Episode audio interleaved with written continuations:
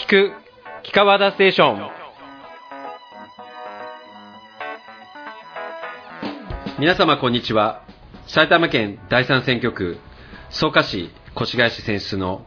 自由民主党衆議院議員の木川田仁です。この番組では通勤通学などのちょっとした時間に聞いていただき木川田仁をより身近に感じていただけるよう最近の政治問題からポップな話題まで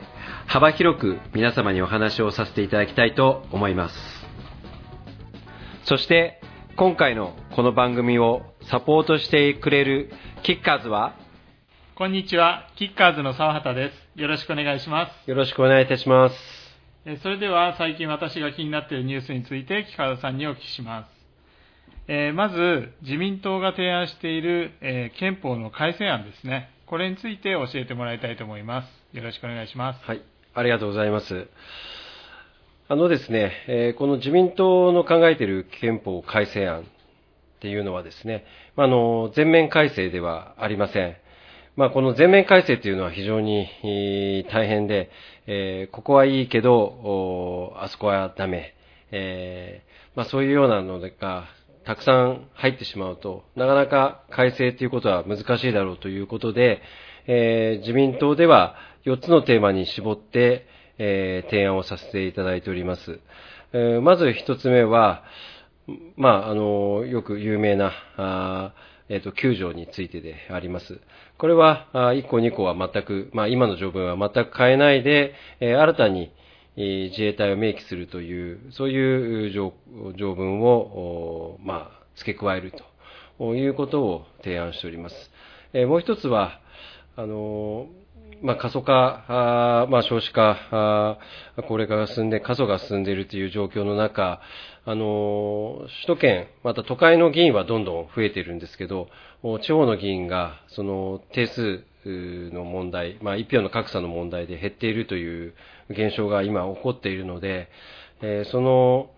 のただ単に人口割で、えー選挙区を決まってしめ決めてしまっていいのかという問題があって、えーそこを、まあ、地方、地域性、そういうものを鑑みて、えーまあ、議員の数を決めていこうというのがまた一つ提案をさせていただいております。はいで、もう一つには、まあ、緊急事態条項ですね。テロがあった場合、まあ、東日本大震災などの、まあ、大災害があったとき、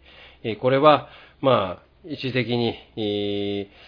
まあ、法律だけで対応できないところがありますので、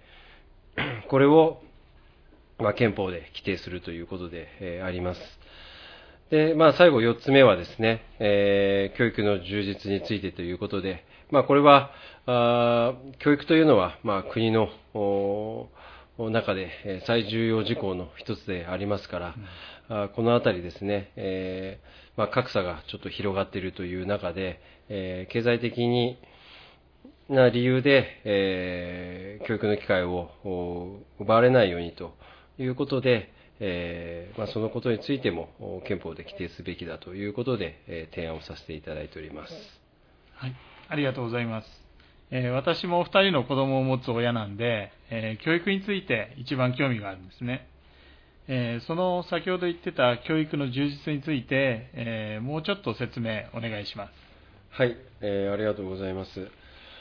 まあの先ほども少し説明しましたが、あの意欲ある人、また能力ある人があ経済的な理由で、えーその教育を受けるう機会を、おまあ、妨げられないように、はい。えーしっかりとお国としても教育環境の整備をお行うと、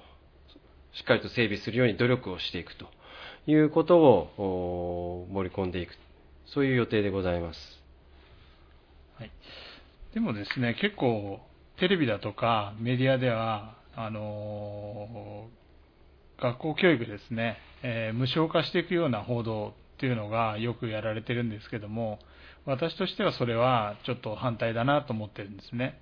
えー、木川さんはどのように思ってますでしょうか？まあ、あのこの憲法の規定だけを取って、えーえー見るとですね、この自民党案では、このこの教育の無償化っていうことを規定していこうということではありません。あくまでも、その、まあ、経済的な格差ですね、まあ、貧困を理由にして、え優秀な人、また学びたいという、そういう若い人たちの機会の目を摘まないように、まあ、いろいろな工夫をして、まあ、奨学金とかもありますし、えー、もしかしたら、その、もっと財政が豊かになれば、あ無償化ということも考えられるかもしれませんが、まあ、あの、そういう、まあ、教育が受けられやすいように、しっかりと国として努力をしていこうということで、えー、あります。なので、まあ、あの、無償化っていうのは、まあ、ある意味、別な法律でもできますし、憲法に期待するということは考えてないということです。なるほど。はい、わかりました。ありがとうございます。く、聞かわだステーション。はい、えー、後半はですね、えー、少し憲法とは脱線しますが、あの教育の充実について、えー、少し話が出てきましたので、まあ、少しそれについて、えー、話を続けていきたいと思います。はい、えー、自分が思っているのは、え教育のその充実にしろ、えまあ、無償化するかどうかっていうにしろ、えやはり税金を使うんだと思うんですね。えー、まあ、大学に入るのがゴールっていうわけではなくて、え、やはり入ってからもしっかりと勉強して、えー、頑張って努力をして卒業していくんだっていうようなシステムにしないと、えいけないんじゃないかなと思ってます。はい。まあ、なるほど。まあ、あ貴重な皆様からの税金を使うということでありますから、まあ、その、大学自体の、まあ、高等教育の中身もしっかりと、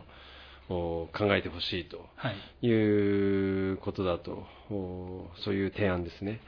まあ、あの、それの意見には私も賛成でありまして、あの私、あの、海外の大学院卒業してるんですけど、あの、非常に、その、サバイバルといいますか、え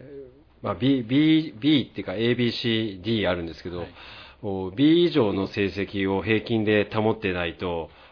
落第っていう、次の、あの、楽器から来なくていいという、そういう厳しい中でですね、えー、恐れおののきながら一生懸命勉強した経験があります。はい、やはりあの、日本の大学生もですね、これまでは日本の中だけで競争していればよかったのかもしれませんが、あの、グローバル時代ということで、えー、海外の学生たちと共、競争するという環境になっていくことを考えると、やはり大学の中で、えー、いかに何を学ぶかということ、これが非常に重要になってくると思うので、やはりあの大学改革ということも進めていかなければならないなというふうに思って、えー、おります。まああのまあ、沢田さんの意見も踏まえながらですね、まあ、ちょっと今回は、まあ、憲法から派生して教育の、まあ、充実、まあ、その大学の在り方っていうところまで、えー、少し話をしましたが、また、まだまだもっと、あの、はい、教育について話したそうなので、それはまた次回に取っておくということで、えー、今日はこれで終わりにしたいと思います。よろしいですか？はい、どうもありがとうございます。ちょっとですね、えー、憲法改正とは、えー、脱線したところもあったんですけども、えー、非常に有意義な議論ができたんじゃないかなと思います。どうもありがとうございました。どうもありがとうございました。さて、今回の放送、楽しんでいただけましたでしょうか？この番組は、聞く、聞かわだステーションですが、平日、毎朝7時から8時に、